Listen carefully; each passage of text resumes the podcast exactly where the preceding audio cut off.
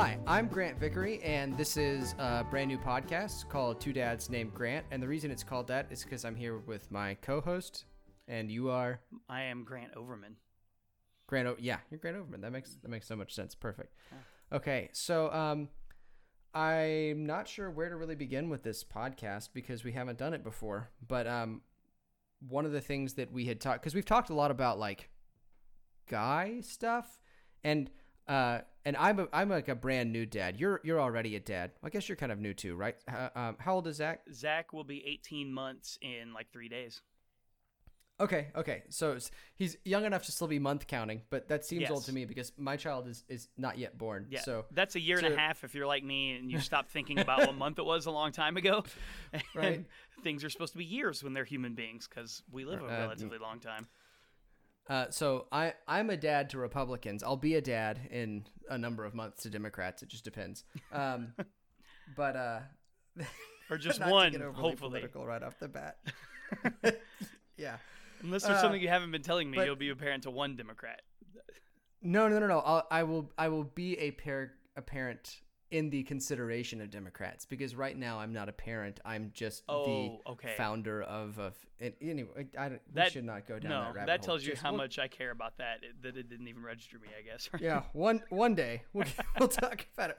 That's for the episode 100. If we get to 100 episodes, we'll do an episode on pro life and pro choice and everything in between. Um, although there, that that in between area is is not You're just- populated very well. Pro and uh, Eh. maybe. Uh, so we you and I have both talked for a long time about kind of guy issues. Uh, that's that's so vague that I it's it's yeah, it too sounds open like to we're talking about weird personal medical issues when we put it like that. right. It's not necessarily exclusive, like or exclusatory of those issues, but No, uh, necessarily no. But um, what? Okay, so let me ask you this question initially, and and this is one of the things that I I texted you earlier, so I expect you to have a canned and ready response. Why did you initially want to do this podcast? Because I know why I wanted to do it, but I'm not sure why you wanted to do it. um, I wanted to do it just because you know the purely personal reasons because we're good friends and I enjoy our conversations and we've talked about various podcast topics for a long time and I just thought that it would be a fun personal challenge to see if I could stay on one topic coherently that long um, with my Yeah, good friend. That'll but be beyond that'll be interesting. beyond that, this specific topic is obviously just a pretty important part of my life, but I would say it's something that I think about a lot given our general cultural moment, given my place as a white heterosexual gender normative man. So it's kind of, you know, I check all those boxes of privilege and I have no idea what's going on and it's time for me to just shut my mouth and I have a really hard time doing that. And so I wanted to say something but not to rail against the injustice but to kind of think okay, what's the appropriate way to have conversations about hard topics when you're maybe someone not a lot of people want to listen to? And then also I'd say my wife's a marriage and family therapist, so we talk a lot about relationships and parenting and gender Mhm. roles. It's just what she thinks about Right. a lot and she's we, works on a college campus, so she does a lot of premarital or just young relationship counseling. And I see a lot of people Yeah, can I stop you for one second? Yeah. I want to ask you a question. Did you guys do premarital counseling? We did do premarital counseling, yeah. Did you like your premarital counseling? Because I'm get my guess, and and I'm just gonna. This is a. I don't know the answer to this question. This is a full guess. Is that you really liked your premarital counseling because you really trusted your premarital counselor, and you felt like they had a really like keen insight into not only who you were but what kind of person you wanted to be. Am I right?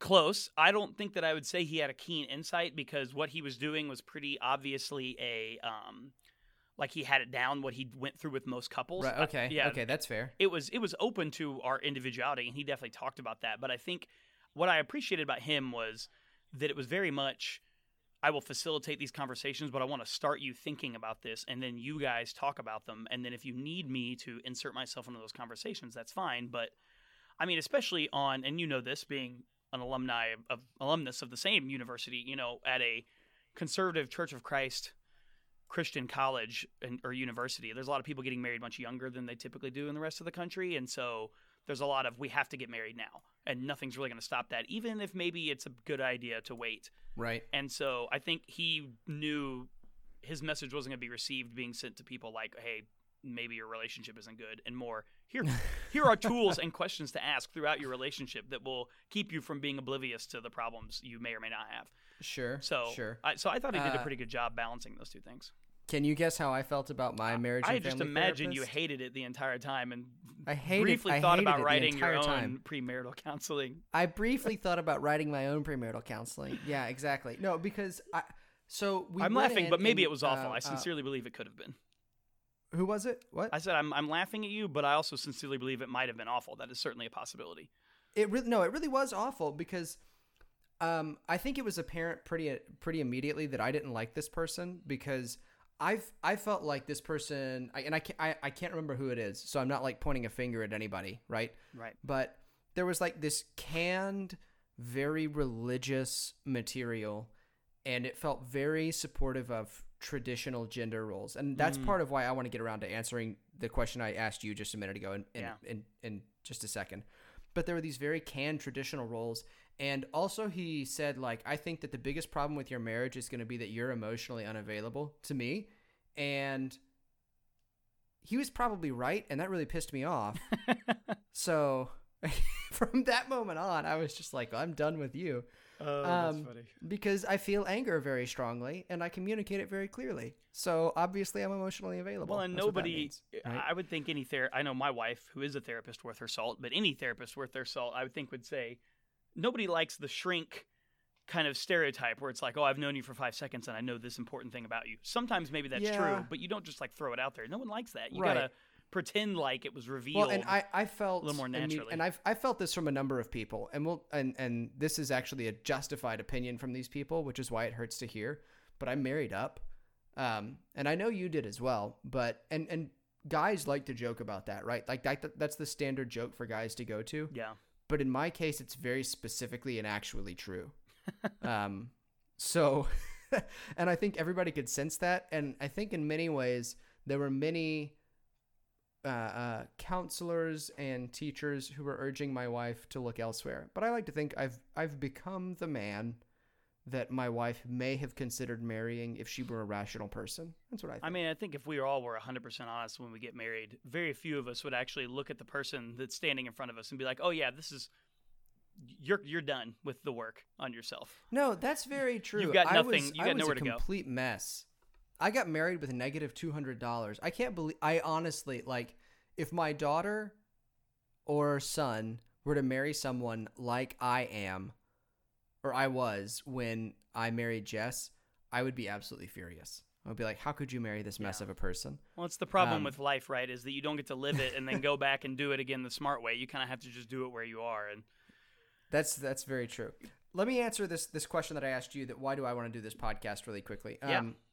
And and then we can move on to other things. But I want to do this for a, a number of reasons. One of which is very similar to your reason, which is I feel like that the definition of manhood or masculinity it's changed and and not changed so much in the way that like it's gone from A to B, but it's gone from A to some jumbled alphabet that we're not sure about. Right. And so I think it's ill defined. And most of the work that I do in my academic work uh, is, rhetorical and largely related to defining terms clearly.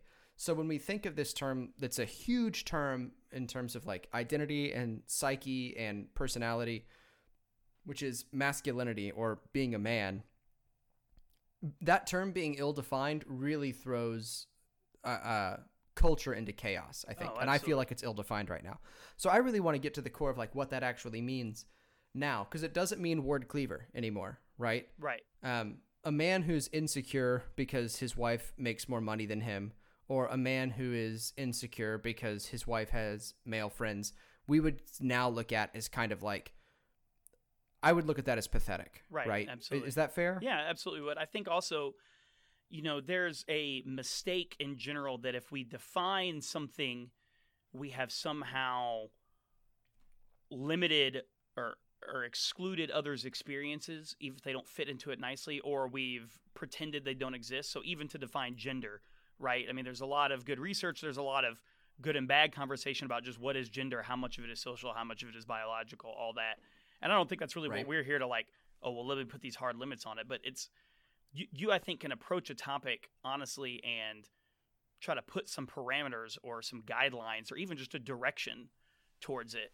Yeah, you know, I'm more without interested without in, saying in well, terms. yeah, so and so can't be a part of it. So I, I think a lot of people hear definition and they think, oh, well, you're trying to say these people are in and these people are out. I don't think it means that. I think a good No, definition not at all. is a what's the it's old dynamic and flexible. it- it's the Tolkien thing, right? It's it's applicability versus allegory or whatever, right? Like, which is a, not a perfect metaphor, but it doesn't mean X is always Y, but it means you know we can take X and put it and find X in this context and find X in that context, and Right. And I think if we can talk about it with a little bit of grace and clarity, then what we'll have is not necessarily an agreed upon definition because you and I probably are not going to agree about this. I'm coming from a very right wing place and I think you're more center and and every everything that's center to me looks like the left. So you're center left to me. but even though you're Right. probably really uh, relatively center. But I think if we can talk about it rationally to a degree, Sure. then what we'll have is a a language and a toolkit for addressing issues. Because you're right that it's it's never going to be black and white for an individual. And i think that's one of the core things that's changed about the definition of what being a man is now is that that preset list of characteristics that you can sort of check off that's gone right? It's it's a it's a dynamic thing now and it's contextual and situational. So you can't just be like well i smoke cigars and i like football and i drive a sports car and i am intolerant of my children and the only emotion i express is anger and Right. therefore i am a man right? But I, also i'm the breadwinner right? So i have i've achieved masculinity. That doesn't cut it anymore. And I think it did for a long time. I think that was that was kind of the standard, and I think that's gone. So there's a vacancy to me in terms of clear language to talk about a core cultural concept that affects at least half of everyone, but more than that, right? Because even if you are not a man, you deal with men, right? You're either Absolutely. married to one or you know them. You, you at least had a dad, right? Even Yeah. if he's not in your life. So everybody is connected to men in some way. So I think it's an important cultural issue to discuss. And that's why I wanted to start this podcast because I and it's a little bit selfish too if I'm being honest because I think of somebody who has successfully navigated these very difficult waters and you're on like a very short list there. And so when I found out that my wife was pregnant, I was like, okay, I need to start thinking about this in a really serious way. And I wanted to talk with you about it. So really, this is a big research project for me to figure out how to be a dad. Oh, so, I would. Yeah, I would so 100% Don't mess it up. agree with that as well. Just, I mean, there's a lot of things with my very, even very limited parental experience. I thankfully don't have to explain a whole lot of stuff to my son because he's just still learning single words, right? You know? Um, Mhm. But at some Mhm. point, I'll have to like explain to him things. And not only in a vocabulary a child can understand, but then how do I, ex- you know, the changing definitions of things over time or how I, that's the thing that scares me. It's like, well, if I don't have, especially when you're a kid, you believe your parents have 100% conviction about everything they tell you, unless they tell you otherwise. Oh. And usually we're too Well, no. scared to kill And mine did too. I'm Yeah. just not Right. not to. to Usually them we're too the bus or scared to tell our kids that we have any kind of Yeah. doubts because, like, if Yes, that's true. I- that's true. for some reason, a falsely confident roadmap is better than a slightly ambiguous one. I don't know. So I would say that's another goal or reason for this to me is to kind of work on articulating some of these ideas so that when my son is old enough that I either need to teach him or show him what it is to be a good man, I would be better at that. And then if I was going to explain that to him at some point, you know, what does it mean to be that? I would like to be able to do that a little bit more intelligently and clearly than I think many of us do, and without resorting to cliches. Um, not that tradition or old ways of thinking are completely devoid of meaning, but a cliche by definition doesn't have a lot of depth or anything going for it, right? Right. Well, cli cliches have lost their meaning because of repetition. So even if there is meaning, I was, uh, oh man, how technical do we want to get? As technical as we want. It's our podcast, whatever. Um, I was in a GTA training session uh, uh, this past week, and a sociologist um, from Greece was there doing our training, talking about uh, ethnography and how you do an ethnography.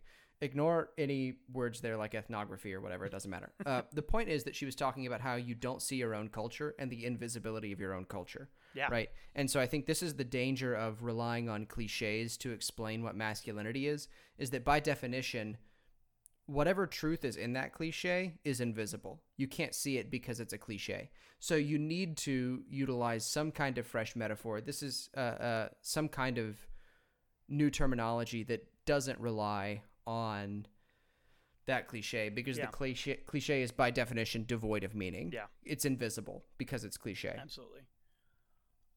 I think that's, Which it, as let, let's pivot slightly if you're okay with that Yeah. because we're uh, um, discussing ad nauseum, I think, or at least in danger of it. Um, I wanted to ask you as well um, that, and, and we've talked about kind of what our topic is that we're going to discuss this definition of masculinity and how to be a good man, which is something we would want to teach our sons or teach our daughters to recognize, uh, whatever the case may be.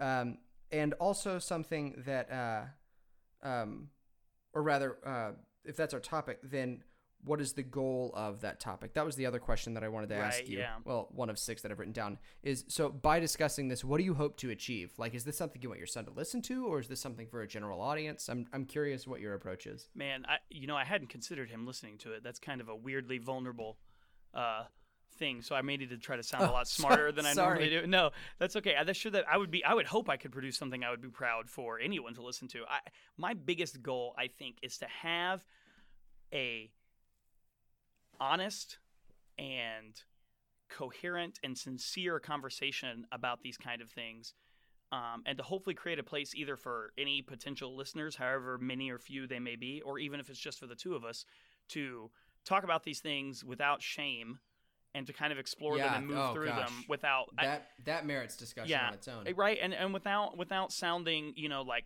oh the pc culture no one can say anything anymore but i do think sometimes there is a fear especially putting yourself out in any kind of media or social media of if i say something i think and i don't either couch it in every single possible caveat that hey look if there's anything anyone takes any offense with this then i am going to completely 100% back off but just to be you know we ought to be able to free to be in process right? Like i might think something but that doesn't mean i'm going to think it forever. I might have conviction about Right. something but i could also be open to change. And so i think that's really hard for men that doesn't fit those stereotypical definitions of manliness that we just talked about. Um, i think introspection and talking about your emotions and worrying about things again are, are hard to do. So if I could be so arrogant as to say to try to set some of, of an example, even if it's an example of, hey, look at this, you know, bumpkin stumbling through this idea.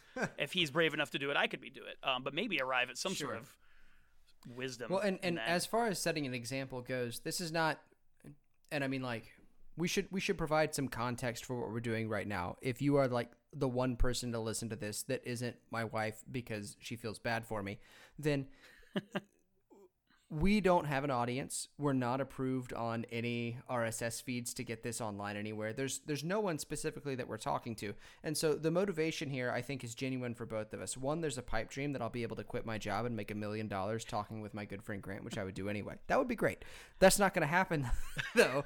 Like that's the pipe dream. That won't happen. Yeah. So the motivation and the reason that I think we've both agreed to do this is exactly what you're talking about, which is I I have a degree of anxiety about what kind of dad I'm going to be. And there is an element of shame to not knowing, right? I remember I remember growing up and like something would break and this is this speaking of clichés, this is a cliche, so I'm going to try to couch it in in non-cliche terms. I want you to imagine what it's like to look at something that is totally incomprehensible to you. It's it's a complete mystery. You don't understand how it works or why it works. And it's not working, and then your dad looks at it, walks into the garage, grabs some things that you don't recognize and don't understand, pulls the thing apart, adjusts something, put it back together, and then it works. And you're observing this, and you have it's what just happened is a complete and total mystery. And you can see on your mother's face complete pride. And you look at your brother and both of you are thinking like what on earth just happened right and and growing up that was my dad right because he was really great at fixing stuff and my dad was also uh, like he's a preacher right so i would i would talk to kids in elementary school who'd be like i don't know what my dad does for a living and i was like how do you not know right because for me i went to church and i would see my dad and I, that's i see him doing his job right? See him performing his job. And so there was this clear idea of what a dad was growing up. And all of that has been turned around for me because I'm going to be a dad. And I'm Mm. thinking, like, I can't fix the things. I don't know how to do that. Right. Right? I don't know that I have the answers. How do I explain to my child what I do? Right? I'm I'm writing a whole dissertation trying to justify what I do, but I can't explain it. So there's this whole ball of anxiety. And I think if I have a single goal with this podcast for for whatever person is listening beyond, you know, the pity listens from family, it would be this to say that like whatever point you're at, whatever anxiety you feel, like I'm I'm also feeling that anxiety. And the only important thing is not whatever conclusions you draw, but rather the willingness to say I'm anxious and confused about this and I'm going to try. And so Yeah. to me this is the manifestation of that attempt in the hope that somebody who needs to experience that or needs commiseration or needs empathy on that can also listen to it and be like, okay, that's for me too. And not only if you're going to be a dad, but like if you're just a guy who's in your 20s or 30s or 40s or 90s or whatever, and you're like, I don't know how to do this anymore because the definition's changed. Anybody who's anxious about it, that's kind of who I'm thinking of as the audience, right? Yeah. Anybody who is not 100% certain of themselves, which is a big audience because I don't think anybody actually is, and I don't think anybody really should be. So Definitely. And if we're I don't know. that was a talking- that was a spiel. No, but that I mean, I would echo that 100%. I mean, just to finish up on the goal, if, if Don't say don't say echo. It reminds me of, of youth group. It's dark times. Oh man. dark I- dark times. If I get nothing else out of this, then I have made the choice and acted out not going it alone, you know, and having had a conversation about that Right. with somebody else that cares about me and that I care about. Like that would that would be fine too. Uh, speaking of audience, I think I would agree when I was thinking about that. Like, who would I want to listen if I could pick anyone to listen other than everyone in North America? Because it would mean I would be fabulously wealthy. Um, you would I- be. We'd have to set up a Patreon first, which Yeah. we'll do so that Van can give you a dollar. Oh, that was sorry, inside joke. Don't do inside jokes on the podcast. I made this note for myself earlier. oh well. um I, I think the audience for me, yeah, would be anybody that feels like they either don't know how to start a conversation or don't have someone to talk to. Because don't we often feel like I know I feel like this all the time where it's I want to ask a question, but I'm like, I should have known that already. So if I ask that question, it's clear I don't know anything. So I need to ask the next question that Right. demonstrates Yeah. a, a you know a fledgling mastery of this topic or something like that. And when it really you ought to just be able to ask the question. I have never had someone ask me a question or ask me for help. Um, I might have felt perturbed because I was momentarily inconvenienced, but I can't think of a time I've ever thought, "Well, you were an idiot for even needing to ask me that." I've usually always thought I would be happy to help you, or I don't think about it at all. So I should have a little bit less anxiety about doing that myself. And I would like for may- the maybe- audience to maybe be you and I too. have never felt that way though, because you and I are both so stupid that we're not smart enough to actually judge anyone in that way. you know, that's- if that's the case, That's a reality. I'm happy that's a with reality that being we my need to reality. watch out for. You know, I'm, I'm yeah, it's fine. yeah, I'm okay That's with fine. that. I just now discovered um, that everything that I've been writing about is based on stuff that I had never read. So for for my school stuff, like I have to go back and read like all this stuff that I've never I, and I don't understand it, and it's a nightmare. So I can empathize with feeling stupid. I, I got an email from my director today, uh, the director of my dissertation. It was like, you need to come talk to me because I need to understand exactly how behind you are. And I was like, that's good. We should establish that. We should figure out how how I am so far behind. Uh, I do I do have one more question here. Yeah. Well, I have two more questions, but one of them is too inappropriate to read, and I won't do it. That was your question. You came up with it. It wasn't me. That's Um, but the other question I have is: so, have you talked to Michelle about doing this podcast at all? If so, what have you told her?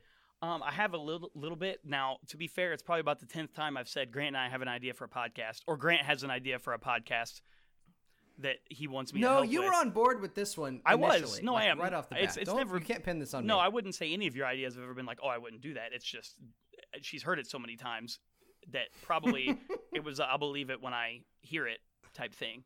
Um, I'll send it to her first. Right. And so I think that, I mean, we talk about this all the time, just this kind of ideas and gender roles and how that matters politically and how it matters for our son. And again, she's a marriage and family therapist. So we spend a lot of times talking about our feelings and our relationship, which is a, a blessing. And I may sometimes say that sarcastically, but it's probably the single biggest blessing in our life that at least one of us somewhat knows what we're doing when it comes to that because I certainly don't.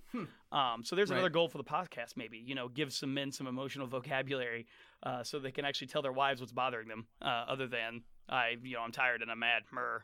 Uh, but she she said that she was like, "Oh, that's a good topic." I think you know, kind of like, okay, if you do it, that'll be Oh, good. we have an endorsement from a marriage and family therapist. Right. I just want to Yeah. go ahead and put that on the table. Yeah, we have that endorsement. And then and then last night she looked at me and she said, "But if you want to do this in order to become a better husband, shouldn't I be the one on there telling you what to do?" And then she laughed at herself for Uh, what she I thought make- was an inappropriate amount of time. But you know, well, I, I I concur. No, uh, she can make a list if she wants. Uh, if, I guarantee you that Uh, it you know what? it exists somewhere, even if it's just I'm in her head. sure it Yeah. does. I am so close to in danger of getting in trouble, so I'm just gonna stop that line of thinking right there. Um, my wife hasn't commented at all about the content. She has said you have a different voice when you're trying to do a podcast. You have a podcasty voice, uh, which is true. I am often doing my best Roman Mars, so uh, there is that.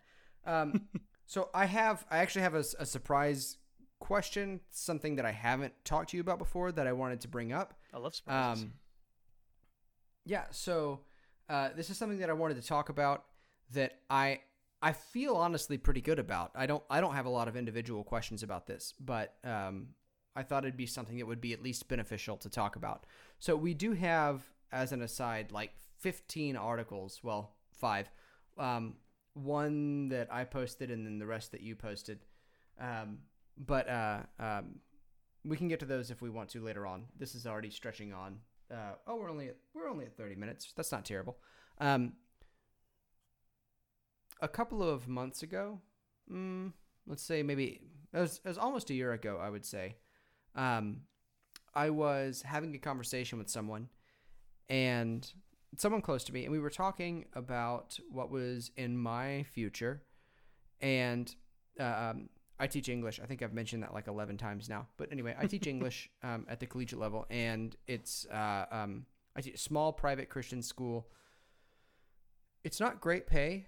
Uh, I love the job. I love what I do, and I love the place that I work. But it's not fantastic pay. And my wife has for the past three years, um, three, well, yeah, about three years. She was in law school, and now that she's done with law school, if we were to identify a breadwinner, it would unequivocally and absolutely be her by uh um we would need exponentials to represent that right so she makes what i would characterize as decent like american money as a law clerk like a livable wage and i make what i would characterize as a loan supplemented wage while i'm still in school. Hmm. anyway um this person who I was having this conversation with asked me are you okay with that? That was the that was the question is are you okay with that? With essentially your wife making a lot more money than you which to be fair again is not exceptionally hard. I've done the math on it and i think i earned more money per hour cleaning carpets in high school than i actually do now. So it's mildly insulting i will admit but Yeah. um, she she is going to earn significantly more money than me and this person asked me are you okay with that? Now i want to pause that conversation and story right there and ask you what do you like what do you think? How do you feel about that? Because there is this latent kind of idea that the man should be the breadwinner like the breadwinner you know and go and, and win said bread. But i'll ne- i mean i'll never win said bread again unless you know something crazy happens. I win the Uh, lottery. I would say, if I'm answering that personally, I can't imagine that there's any scenario where, it, whether it's money or contributing to some chore or goal or whatever, that if I don't feel like Michelle and I, if I'm not, I don't feel like I'm pulling my weight or contributing the amount that I should be, it wouldn't bother me. So I could definitely see myself in that situation thinking, and I think Michelle and I make about the same. I don't really know who makes more, so that's fine. But there have been times in our life where she made almost nothing. There's not been a time in our life where I haven't, and I know how it made her feel, and it didn't. I don't think have anything to do with her gender. Just the idea that like I'm not contributing. I don't like the idea that this other person is having to make up for my failings. It's not a failing, but it feels that way, and so I could definitely see it feeling It that way. Maybe like oh, if I had Mhm. made different choices, then it wouldn't matter. Um, and you know that's early marriage kind of life a little bit where you know you don't you're not as established so money's tighter maybe but even if it's not i think it's easy to feel like that other person is working harder because their material rewards um, are more evident so as far as being okay with it, well, yeah, sure. I don't care. I mean, I don't have any kind of like, no, it needs to be me, but I could definitely be see myself feeling uncomfortable with some kind of gap because I feel like I'm not contributing, and I do think that is tied up in that masculine identity, right? Like if you don't do Right, that, yeah. it's that same kind of thing. It's not the arrogant kind of like, well, I'm better than you, I must be in control, and I've ceded this control to you. It's that I feel emasculated by the fact that somebody is contributing more to me than I am losing in that hierarchy or whatever, right? Men tend to be hierarchical thinkers, anyways, and so it's like, well, Mhm, if yeah. you know, I certainly am. so I, I definitely see myself. I mean, as far as society is concerned, I mean, I think it's fairly obvious that it doesn't really matter, you know, as a unit. You know, you still have the same economic power or ability or lack thereof as a household. You know, um, regardless of who makes Yeah, what I, number. it's but yeah, personally, I can see that being a problem. But I, if I was going to say, I'd be like, oh no, I don't have a problem with it. But if I were to think, I'd be like, well, be upset if I was making half of what Michelle was, and there was a situation where we needed more money. You know, if she made eighty million dollars, then I don't know that I care that much because, you know, we wouldn't Right, want for right. anything. So Yeah, no, that's that's that's reasonable and that's understandable. I think that so the I think where this question came from was the idea of what you contribute is financial freedom, Mm, right? That's your contribution as a male is you're contributing financial freedom. And I think in a modern or contemporary world that that's no longer what you contribute, right? That when the workforce is divided equally and when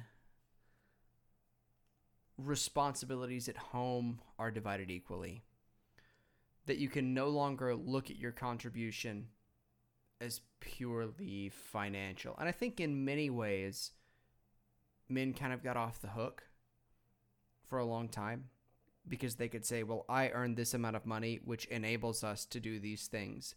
And because this capital enables X, Y, or Z, then I've contributed to those Mm. things. yeah. Now, granted, they were benefiting from a system which would reward their work with capital, but would not reward a woman's work with capital. Um, and as that system continues to change, you see a more mixed workforce. So, if I ask myself how I feel about it, and I think you're right to talk about in terms of total contribution, my question is, what do I contribute? Right? Right. and but even still like that's a that's a really hard question. That's a really hard question. Because let's say like it's possible there was one semester where i taught 12 classes in a semester right?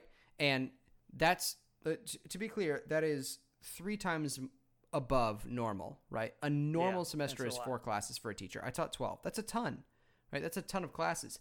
But the truth is that if that were all going on, I would not have, if I were teaching 12 classes now, I wouldn't have the time to help around the house at all. I wouldn't have the time to cook anything. I would be emotionally drained constantly, and I would still make less than my wife, right?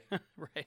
Now, during during the time when I was teaching 12 classes, she was working at a different job. She didn't have a law degree, so I did make more money that semester and it was important for us. But if that were to happen now, then I would if you were to weigh my net contribution, it would be less cuz the how emotionally drained I would be and how unable to help around the house teaching that many classes hmm would mean I was I was making withdrawals from the emotional bank and at the same time uh, uh, not earning the same financially. So if we're asking about contribution, I think that's complicated. And in that situation, I see initial based on what I just told you, I see how I could think my career is less important than my ability to support my spouse. Mm. That's what I would think.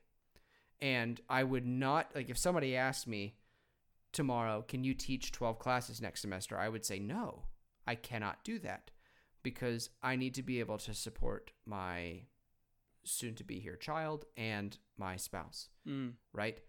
So there there's the trade-off. And I think what you have to accept is more what are traditionally feminine roles. Right? I think you I think you have to accept those.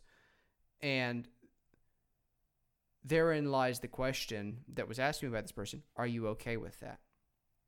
Are you okay with that? Which we might rephrase to be Does your masculine identity is can it persevere or is it preserved through the fact that these roles are changing? Mm, Right? Because Yeah. now it's based more on the individual sure. and that that just shifts everything. So it is it is very hard, and I'm not saying I Man, people are gonna listen to this if if if only because my wife sends it to them. I'm not I'm not uncomfortable with my wife making more money than me. That's not what I'm saying. I am saying that it's a complicated issue in terms of how you define your masculinity and how Yeah. you define your contribution, and it's something that is at least I think merits conversation of how to cope. oh, absolutely. Well, I mean, that that I think is a fair statement. there's a calculus that goes on in every social situation or relationship about how vulnerable do I be, how comfortable I am with the level of vulnerability in this relationship, you know, even even in a marriage, right? And so that is one dynamic by which you can measure that is it, it it's a vulnerable place, maybe especially for a man, but women have been spent decades, hundreds of years even in a vulnerable place economically, right? Right, doing the exact same thing, I have right? to I have to carry the Or- load or of the even to a emotional greater degree. Yeah, exactly. Yeah, I must carry yeah. the load of the emotional uh, work with little to no help, and I have no control over the economic and financial. And we're you know it, it's unbalanced. As it becomes more balanced, that should be a good thing. But we have, I'm sure, for women. I mean, my wife talks about this all the time, and my and you know my wife. She is one of the most goal-oriented people there is. She Mhm. played collegiate sports. She like, I mean, this is not a person who shies away from hard work or right. from and who you did not play collegiate sports, No, just to be I- clear. I didn't and nor did I. even come close. We would have Um, been killed. yeah. and so, you know, she is a woman who very much eh, has knows her capabilities, is able to, you know, put them towards a goal and achieve those goals, which sound it's so general that it sounds like it doesn't mean anything, but I think a lot of people are like, well, that's a big deal to do that. And so she has Yeah, a desire for a career, but we had our son and she was just like, I feel guilty that I don't I don't want to stay home with him. And not guilty that I can't, but guilty that I don't want to. Right? It's that weird thing. It's like I don't want to be a stay-at-home mom. There's nothing wrong with it. she didn't want it for herself, but she still felt guilty. I'm like, who's telling you that you need to do this? Well, no one was. Every well, no, everyone is though. But but also everyone is Like, right. It's isn't a, isn't the isn't the TV trope that the mom who works is the one who like doesn't know her kids, and then the nanny that they've hired is the one who's actually close to the kids? Like that's the trope. So on the one hand, no one's explicitly saying it, but on the other hand, it's it's certainly implied i think culturally it's implied that if you are a woman who spends a lot of time at work that it's because you don't care about your kids which is an absurdity because if you buy into that that means that every single man who worked a factory job or worked you know a, a sales job from the 20th century from the beginning of the 20th century up until the 1980s or so right that that man didn't care about his kids and that's not an assertion i'm willing to accept no, not at all. but it but it does exist though. That's what I'm saying. Is it, do, is it does exist. no, I'm not saying it doesn't exist, but like no no actual person in her life. It's just this thing that's out there. And to me, that's the the reorganizing and the balancing of roles within a marriage. Now, obviously, if you're not in a marriage or if you're a single parent, it you just add a whole lot of other things into the mix. But you know, I think in a vacuum or devoid of a specific topic, most people would say, "Hey, is a balancing of resources or you know a measured and calculated and equal approach to this situation from all the people working on it probably a good idea.